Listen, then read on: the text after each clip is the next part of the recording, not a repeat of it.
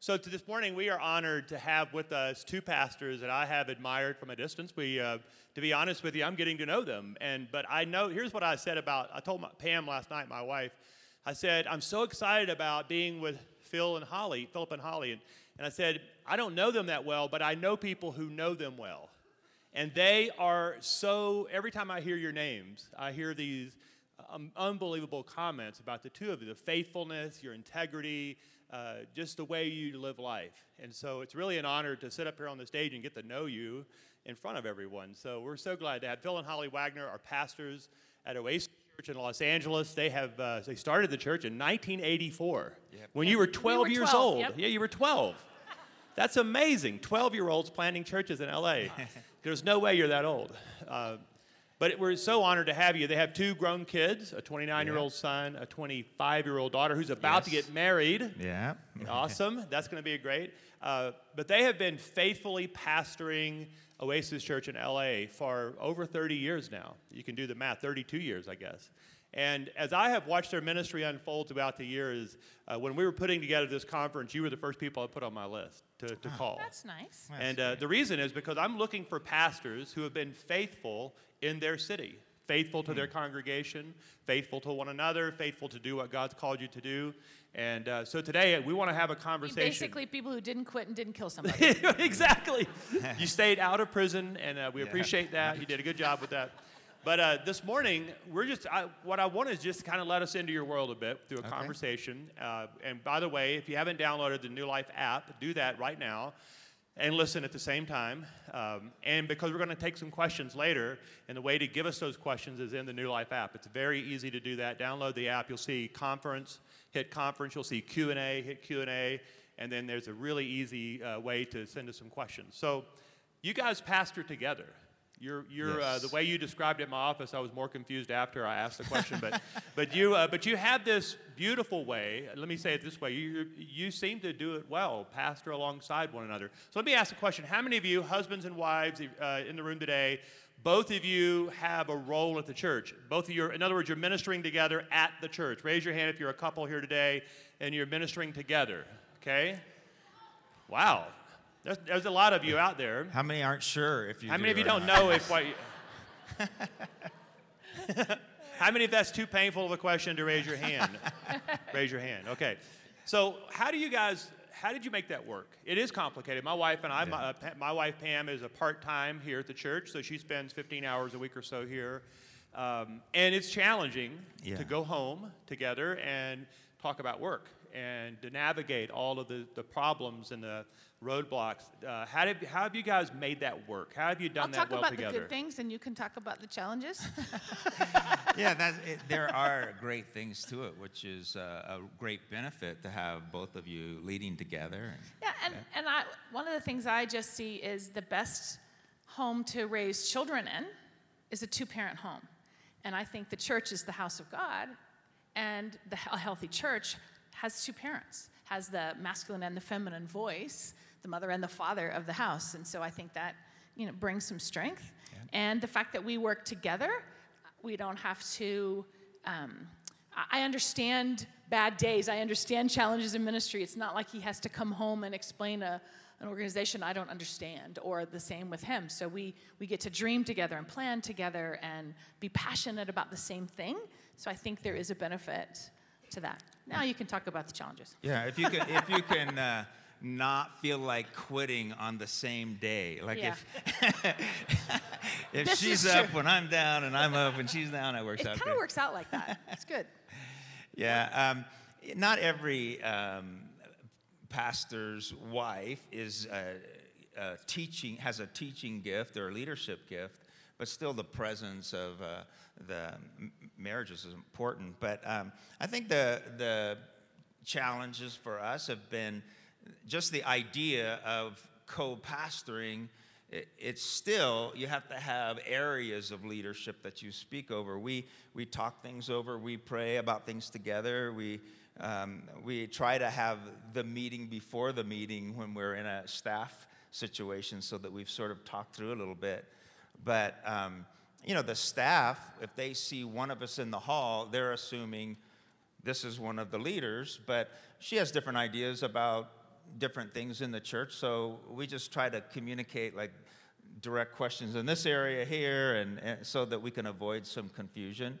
Because in the beginning, I think we were uh, both speaking into same areas and confusing people, and so we just we we each have lanes to run in now. So I speak into this area, and I have full authority to speak into this area, and then you know he's got areas. So it's just that that cleared it up so that we could stay married and didn't confuse people. Hers is the fast lane. yes, it's true. Mine is the other. We're four. picking up on that already. But, well, that, that was the question I was going to ask you to clarify because oftentimes uh, when, when two, a couple is working together, when it's going great, it's awesome. When it goes bad, it's horrible. And I think you just gave us a really uh, Uh, a lot of wisdom there about defining your roles clearly and about running in your lanes. Can you unpack that a little bit more? Like, what are your lanes and what? How have you guys made that work? Well, and they evolve. Y- y- Do you know what? I, what 30 years ago, when we were starting the church, I did everything but lead worship because I'm terrible. And and I, I ran the overhead. How many of you remember overhead? Overhead projector. Thank you very much. That I was in the worship team because I led, did the overhead. But but it, so things, you know, as you grow and as the gift gets clear in you, then it you know it evolves. So I just think just because this because this lane is your lane right now, it doesn't mean it's going to be it forever. But um, there have been times. So, for example, I would oversee uh, all of our community outreach. So the people that work that report work in that area report to me. I give ideas, direction, and then have conversation with him about what we're doing. But I have full authority to run in those lanes. And then he would, the creative arts person would report to him who oversees that. So I don't really speak into that area unless I go, hey, Philip, I heard this great song about how fierce God's love is. We should do that song. As opposed to me going straight to the worship leader, which is where we met, messed up before. Does that make sense? yeah, yeah, totally. Yeah, we're, it's. Uh, I think the key to what you were saying was the the people who were over the departments were clear than who they reported to, as far as organizing, leading, and so forth. And um, but just like the other pastors on team, we we might have a pastor meeting and we're all throwing out ideas and making suggestions, and then when we leave, we're we're making decisions, and that pastor's over this area and she's over that, and and uh, but it's easy to uh, you know for the worship be under me and for Holly to go, oh, isn't that song the great I am? Awesome, let's do that next week. You know, and we're like, whoa, wait, wait, because then people aren't sure what to do next. I think that's, that, that is so brilliant what you're saying. Uh, Clarity is the key. Really making sure that people are clear about your roles and your assignments. All right, let's talk about family because this is one of the big topics I want to unpack today. You've raised two children. They're both now adults. They're in their 20s. Uh, and they grew up at Oasis. They, obviously, they were born there. Uh, it's Yeah. like you were uh, uh, a mom with two little kids. You were a dad with two small kids trying to plant a church. What do you guys do right? What did you, when you look back on those, those pivotal years when your kids were really small? We have a lot of young pastors out here that are planting churches. We have a lot of young pastors who are on staff at churches, and they have small kids, and they're trying to balance parenting and pastoring. How did you guys get that right? What did you do right during that time when they were little small? Let's see. What did we do right? we, we did some things right and others not as right. Um, we, um, I think one of the things that we did was um, just starting the conversation that w- with your kids, we don't talk about our personal financial problems in front of the children. We, we do that ourselves. Um, but then when it comes to church things, we're careful of what we say in front of them if there's a, especially a people problem or, you know, I come home or she comes home and there's a frustration. We, we save those conversations or we're, we want to be honest and we want to be real, but also we don't want to give them baggage that when they go to church, they're thinking, oh, there's that guy that's, you know, done this. So we try to be a little protective that way. That's one thing. Yeah, I I. I love the church, and I wanted my children to love the church. So I, we never put pressure on them to be anything. Just love Jesus. And I, from the front, many times we would say to our congregation as well as to our staff, look, we're not going to expect your children to be perfect, so please don't expect ours to be perfect. And they're going to make mistakes, and we're going to love them back just like I'm going to love your kids when they make mistakes. And so I just think we set up that culture from the beginning. And then I do think there is this pressure that we have to live this life where it's, you know, God first, family second, church. And how do you do that? It's, you, we can't live a linear life. It doesn't work like that. And so for me, it's, it's, it's more the, my relationship with Jesus and his Holy Spirit is the center of my life. And so everything comes out of that. So there are moments and seasons when I, I just am led by the Spirit of God. Like my husband needs my time. You know, he needs me to make out with him right now. And then there, well, not right now, but you know what I mean. And then. That was not on my list of questions, by the way. And then there are times when I realize my, there was a moment when my, you know, daughter was in her early teens and I, I just knew the amount of investment I needed to spend there was crucial. So I leaned there. And then there are times in church life when you're launching something new or building something so you're led there and i just think if you are give yourself the freedom to be led by his spirit then you will actually invest in areas that you need to and you will do it guilt free I, I tell I tell you I think that's beautiful. I tell young couples that there will be times where my family does get the leftovers of my time. Yeah. But it's not all the time. That's right. And there are days when the church is going to get the leftovers of my energies, but it's not all the time. Yep. And it's finding that it's, it's having a discernment about when uh, your family needs your attention and when the church needs your attention and being able to manage those energies and managing those priorities. It seems like you guys did that really well. What did, what did you do when you look back? We all have regrets, and you know, it's like I think parenting is like jumping out of an airplane. You get one chance to do it right, and you Yeah. hope the you know the parachute opens. And uh, when looking back on your parenting, though, what would you have done differently? Anything that you would look back and said, um, I would do that differently now? And uh, is there anything that would stick out to you guys about your parenting? Um, I think I would have um, tried. Uh, uh, this is still a challenge for me today. I think I would, would have tried to be more present in the moment.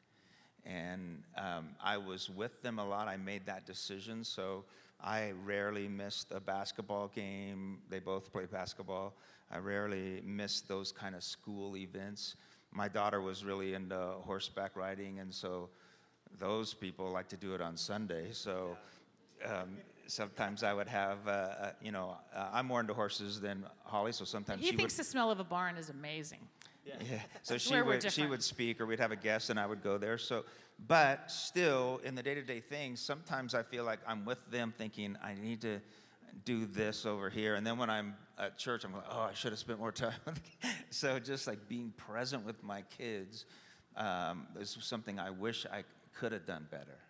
Do you know, one thing I do think that we did, and if I could recommend this, uh, you know how you do some things, you go, oh, that was good, um, is we intentionally um, provided people in our children's world that they could go to. So when they, we had coming of age ceremonies for both of our kids. Because I think our culture sometimes misses that, and it's a really good thing to do. So when we did that, then we provided people who were older than them but younger than us. So that means they were cool, because you know there comes a time when we're not cool, and that saved us in so many instances. My daughter, when she uh, went through a really hard time, she went to those young women, and they kept her on a journey and on the path. And the same with my son. And I just think that was one of the good things that we did. Just some great people, whether it's you know youth pastors and just kind of the big brothers and big sisters in their world. That was anyway a good idea. Talk about talk about rest and rhythm and Sabbath. How did you guys model that with your kids? Um, how did you make those times a priority for your family? Did you look back?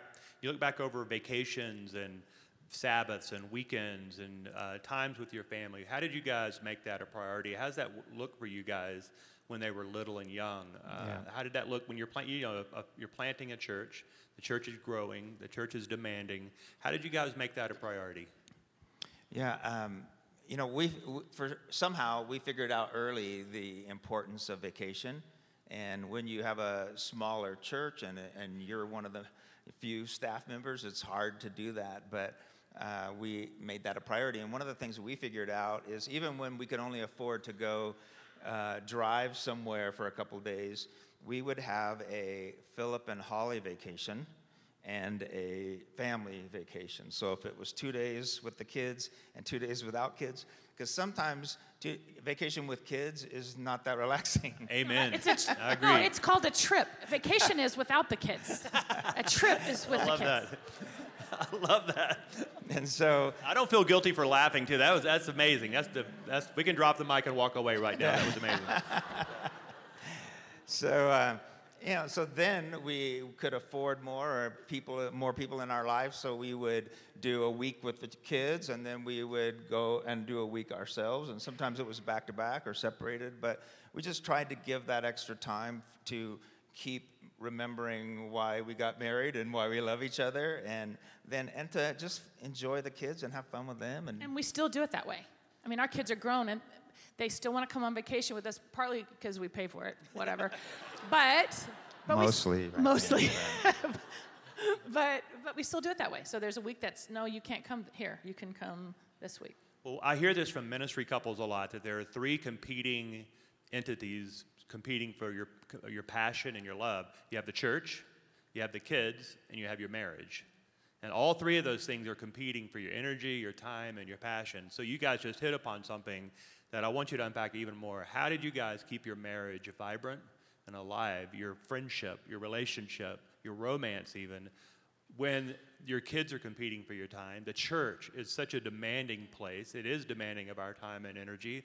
How did you guys make marriage a priority? How did you guys stay in love? How did you guys look up, here we are 30 years later, and you're still friends, you still like each other? How did that happen? Well, I, I think initially we hit a wall and we were really struggling in our marriage, just uh, liking each other. And we, I was trying to change her and she's trying to change me. And, and so uh, that didn't work, still hasn't. But, um, but we really learned some things to help our marriage and our relationship. And we felt like the best thing for our kids was to have a healthy marriage, and the best thing for our church is to have a healthy marriage. Because if our marriage goes south, then that's going to create heartbreak for everybody. So we tried to, to make that more of a priority. And I remember Holly would talk about early on when our first child, our son, was born, that there was a, our whole world started revolving around him. And she sorted it out before I did, but she felt like God spoke to her. You want to talk just about um, not being. Yeah, so- I just made my son the center and like, oh, Philip, I'll get to you later. And that's not really good. And so I started to feel this little distance here. And children are awesome, but the marriage has to stay at the top of the food chain. And so I think that's what we realized a long time ago. So the marriage has to be, a marriage only works when it's a marriage centered marriage, when you Yeah. do the work together. And we've had some, you know, some real, we've had some real moments of challenge, and they've come at, at different seasons of life and church, and, and we have not been uh, afraid to get help.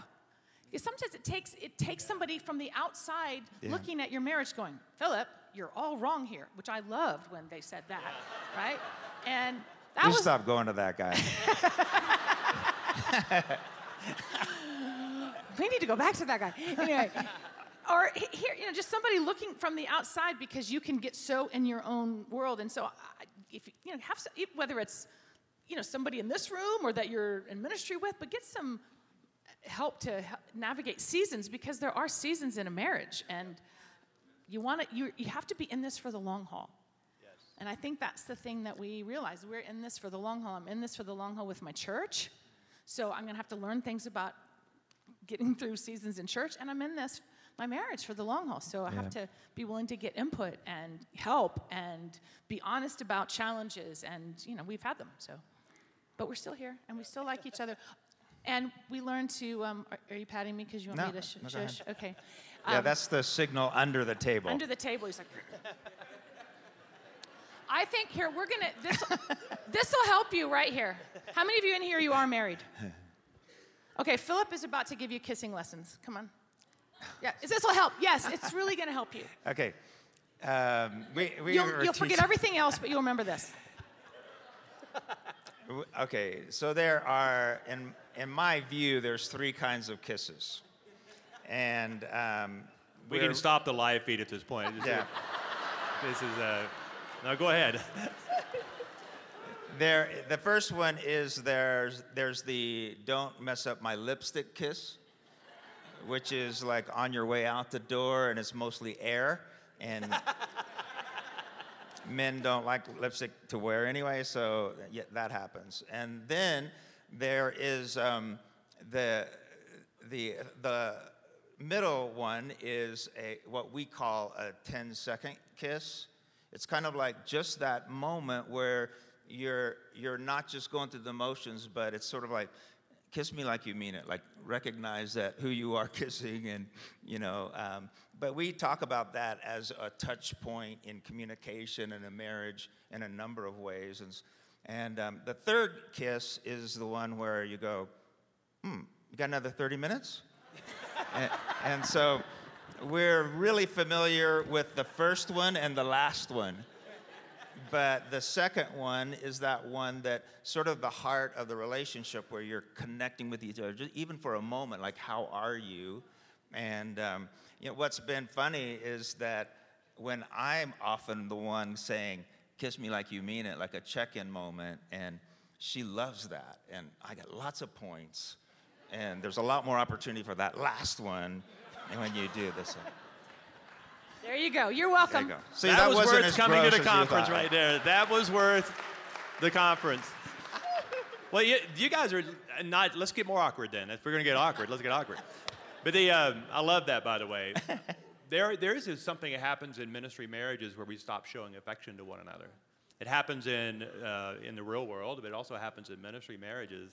Just uh, liking one another, just caring for one another, paying attention to one another. Um, how do you guys manage your energy, though? I mean, uh, so how do you guys make a, a, priority to have something left in the tank for, for marriage? And how did you guys, uh, I mean, what, what's the difficulty in that? Coming home, in other words, you work together, you come home yeah. exhausted.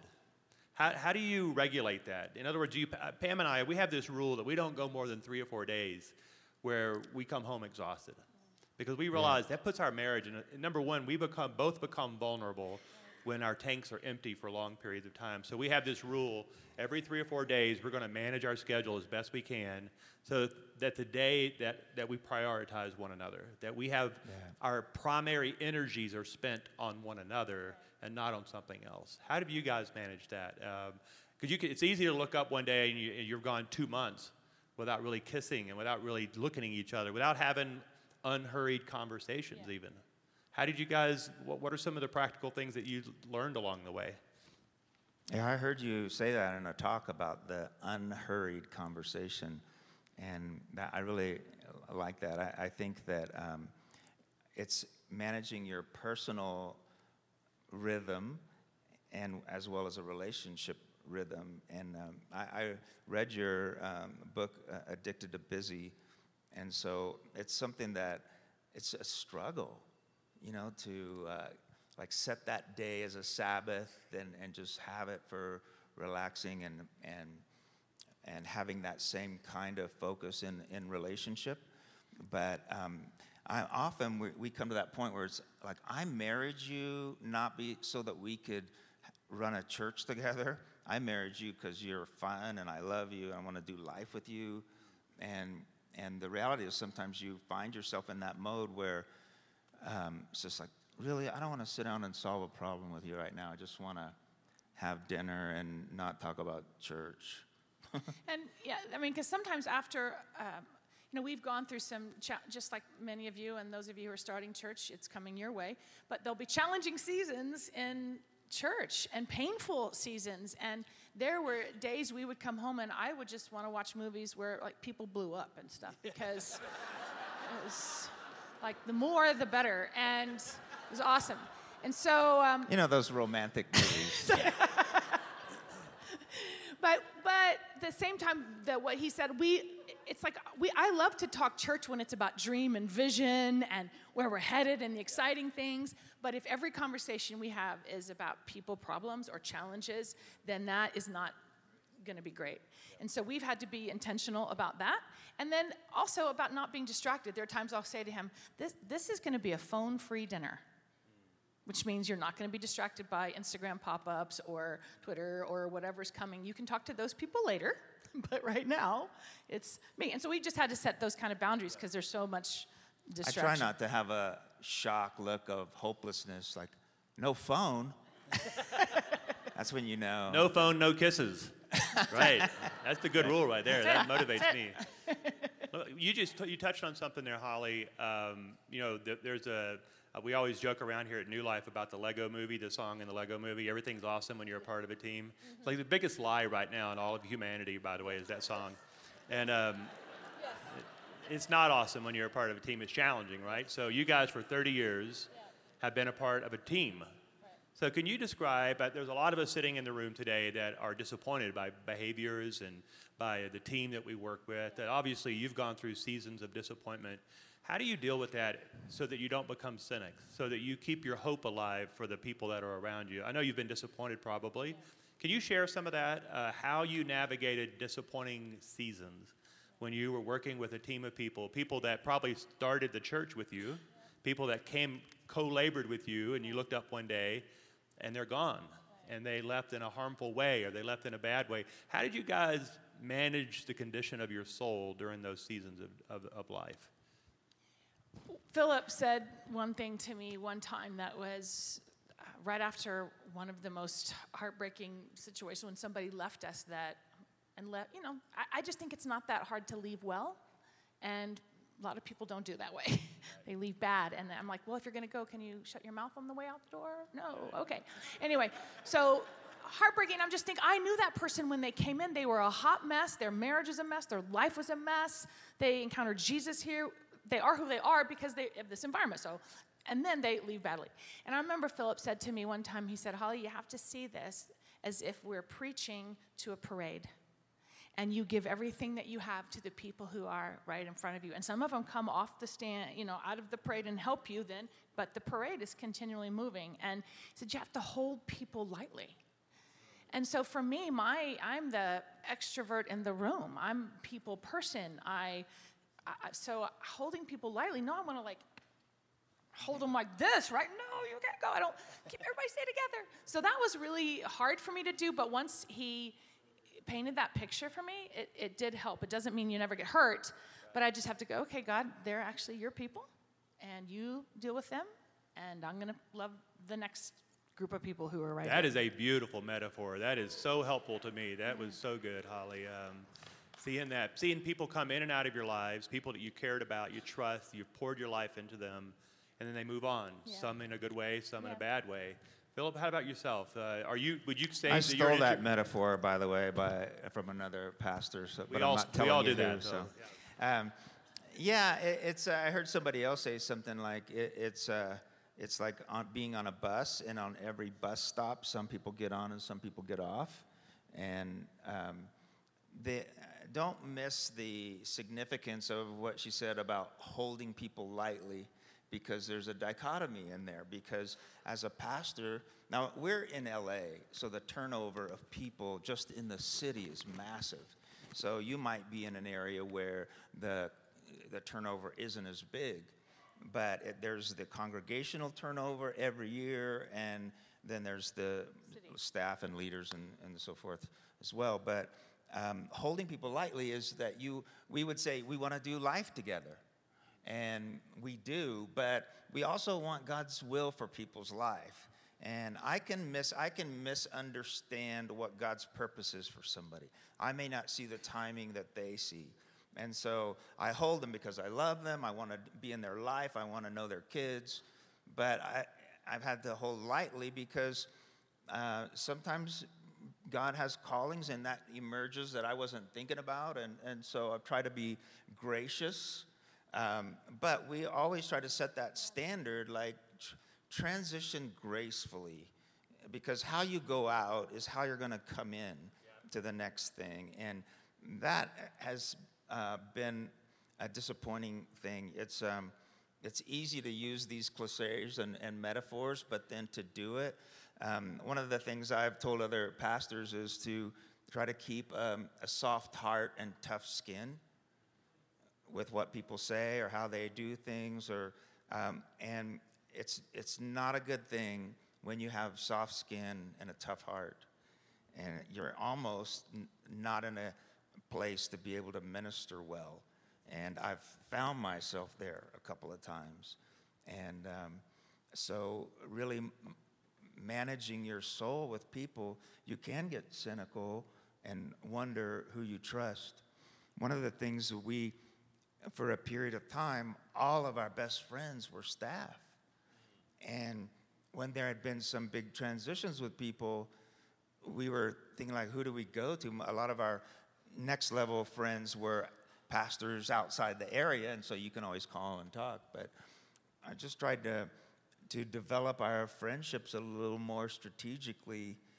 That because sometimes we thought these guys are our friends regardless of staff or church, but then when they start to leave staff, then we realize, oh well, it doesn't feel like there's a lot of friendship here, and that was that was surprising.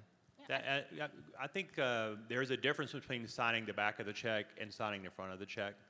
Um, and I, we talk about this sometimes about there, there's a different weight of responsibility when you sign both sides of the check. Yeah. That unless you've done both of those, uh, it's very difficult uh, to feel like you can be friends with. People. I'm grateful that truly my closest friends are on staff here, and they are my friends uh, for life. But it is difficult to manage that boss friend relationship. How have you done that? Uh, how, what's the balance there?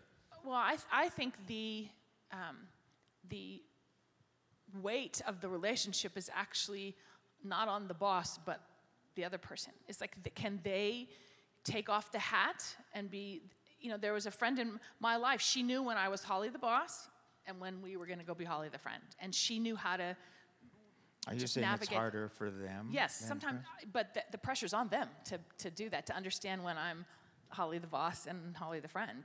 And, and I think for me, uh, one of the things that we've had some conversations with a bunch of young church planters, and, and my encouragement is to make sure that you are connecting with other church leaders, other church planters, Yeah. building relationships with other people who's, who are fully invested in building the church. And so, yes, have friends on your staff because what a drag to work with people you don't like. That would be terrible. So, hire people you like. And at the same time, have really great friends with people who are also building the church um, because those are the ones that you can get input from that will be helpful to navigate some tough seasons. Yeah, I am. Um, you know, Holly's the extrovert. Um, There's I- one in every marriage. I'm, a, I'm more of an introvert, but I'm very relational. And so, um, but I'll get real honest and vulnerable. And I found sometimes I said too much. If I'm discouraged and I say too much to those on, like key leaders on staff, they could get discouraged. And so it's, it was important for me to have pastor friends who understand that and know they, they felt that same way and still kept going. And so uh, managing those circles of intimacy and trust. But, but um, I'd love to hear from you. Uh, you what, do you what do you think? I'd, I'd, I'd like some insight. How do you not get bitter? Because we don't want to get bitter.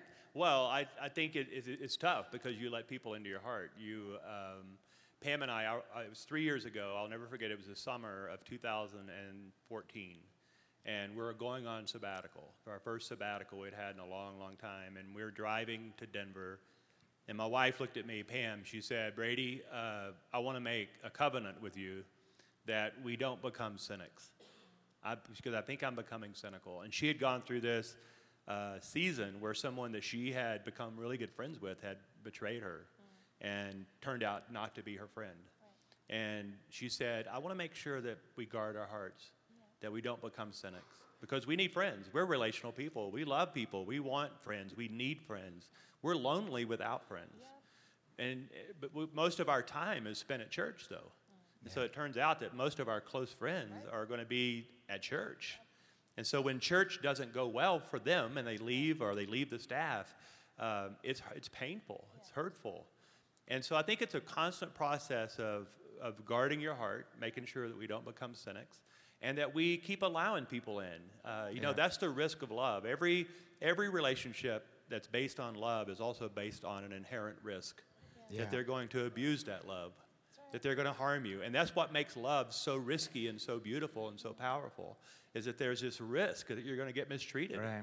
But the moment you decide, I'm not going to let you too close to me, I'm not going to let you get too close to me. I know so many pastors who truly don't know how to love anymore. Yeah. They don't know what it means to love. So, how can we preach on the, the nature of love if we've not put our hearts in the, in the battle, if we have not allowed our hearts to be exposed? Uh, and, and so, I, I wish I could say something more positive, say, hey, you're never going to feel pain anymore. But I'll tell you this yeah, I'm 50 years old, and the rewards I get from my friendships Yeah. are well worth the risk that I'm taking. Absolutely. They're more powerful than any risk I'm taking right now. I, I would not want to live a single moment of my life without uh, close friends near me. And don't, don't you hate it when you have to practice what you tell other people to do about loving relationships? Forgiving and and stuff. And you got to go ahead and follow your own advice. And I think there was a time in church history, the generation before us, that they ended up pretty isolated.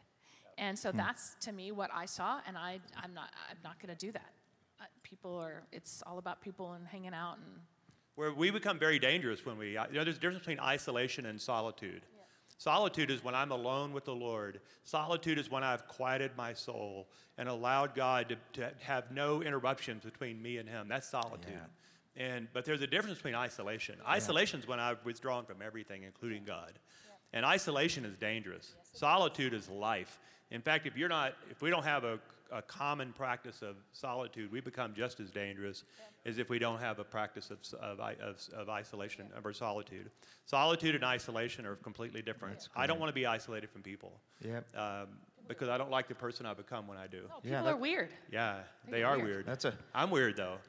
that's a great distinction, but the isolation and solitude, and and you know, people uh, talk about our culture today with social media, and you think that you've got a lot of friends because of what your uh, Facebook or Instagram friends say, how many you have, but it's a substitute for real relationships.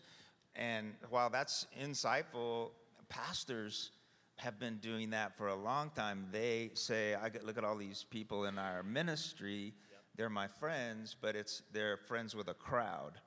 And then being able to have those one-on-one relationships is really the, what makes a difference. Really, uh, it's very it's very easy for a pastor to be best friends with thousands of people for 30 minutes a week, and and lonely for the rest of the week.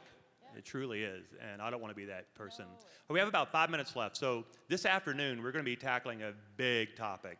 What do we want from Sunday mornings? It's a big topic that Pastor Glenn and Pastor Daniel they're going to talk about worship and what what are we trying to accomplish? What what do we want to happen on a Sunday morning or on a weekend gathering service? Could you could you guys tell us when you when you gather on Sunday morning at Oasis Church in Los Angeles, what do you want to happen? What is uh, what are your goals for those meetings, uh, and how are you making that work? What what is when you guys are driving home from a Sunday and you look at one another and say that was a good Sunday? Why why are you saying that? What what causes it to be a good Sunday? I, think that there is uh, one of the things that makes it a challenge is that there are many things that take place on a Sunday. Really, the strength and the heartbeat of the church is after Sunday. Um, the relationships, the ministry, the things that get done, but that's the rallying point for, for us. And so we're, we think uh, an attitude of celebration and worship is so key because you can worship at home, but there's just something different when you come together. That um, so we're looking for that, and we're looking for um, connecting with people.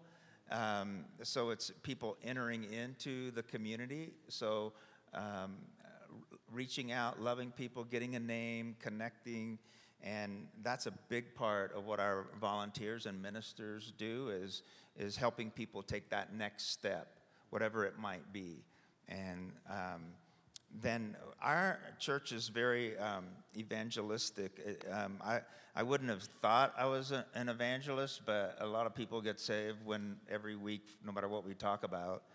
And um, I even taught on tithing a couple of weeks ago. We had like 25 people in each service get saved, which was, I was like, wow, that must have been God.